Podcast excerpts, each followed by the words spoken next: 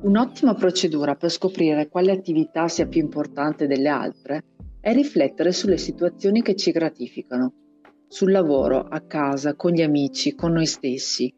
Insomma, quali sono i task che una volta raggiunti ci rendono felici?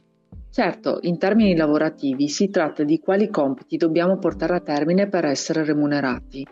Ma come molti avranno già compreso, le stesse riflessioni valgono anche per tutti gli aspetti della vita, una volta definite le aree strategiche, le domande sono dove sono particolarmente debole? Dove se migliorassi potrei trarre soddisfazione e portarmi più vicino alla realizzazione dei miei progetti?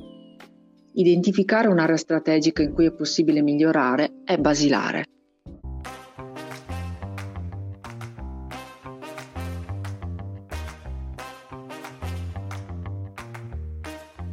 Human Books il cibo per la mente di cui non puoi fare a meno. Ciao, sono Chiara Cocco, HR Key Account di Profexa.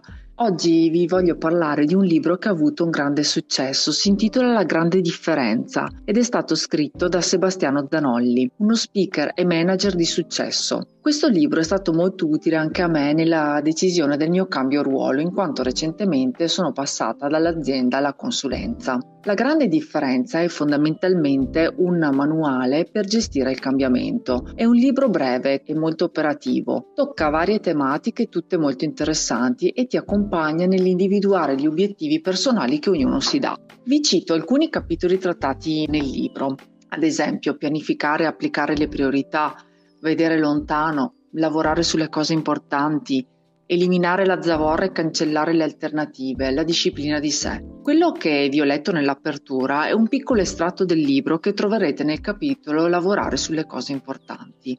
L'autore poi chiede di fare anche degli esercizi di trascrizione che sono molto importanti per focalizzare meglio gli obiettivi, diventa come una to-do list personale. Vi lascio con un'ultima citazione. C'è un tempo per ogni cosa, anche per i cambiamenti, e nulla che ci accade capita senza motivo, anche se decidiamo che in quel momento quel nulla non ha nessun valore. Spero di avervi incuriositi e vi lascio augurandovi una buona lettura.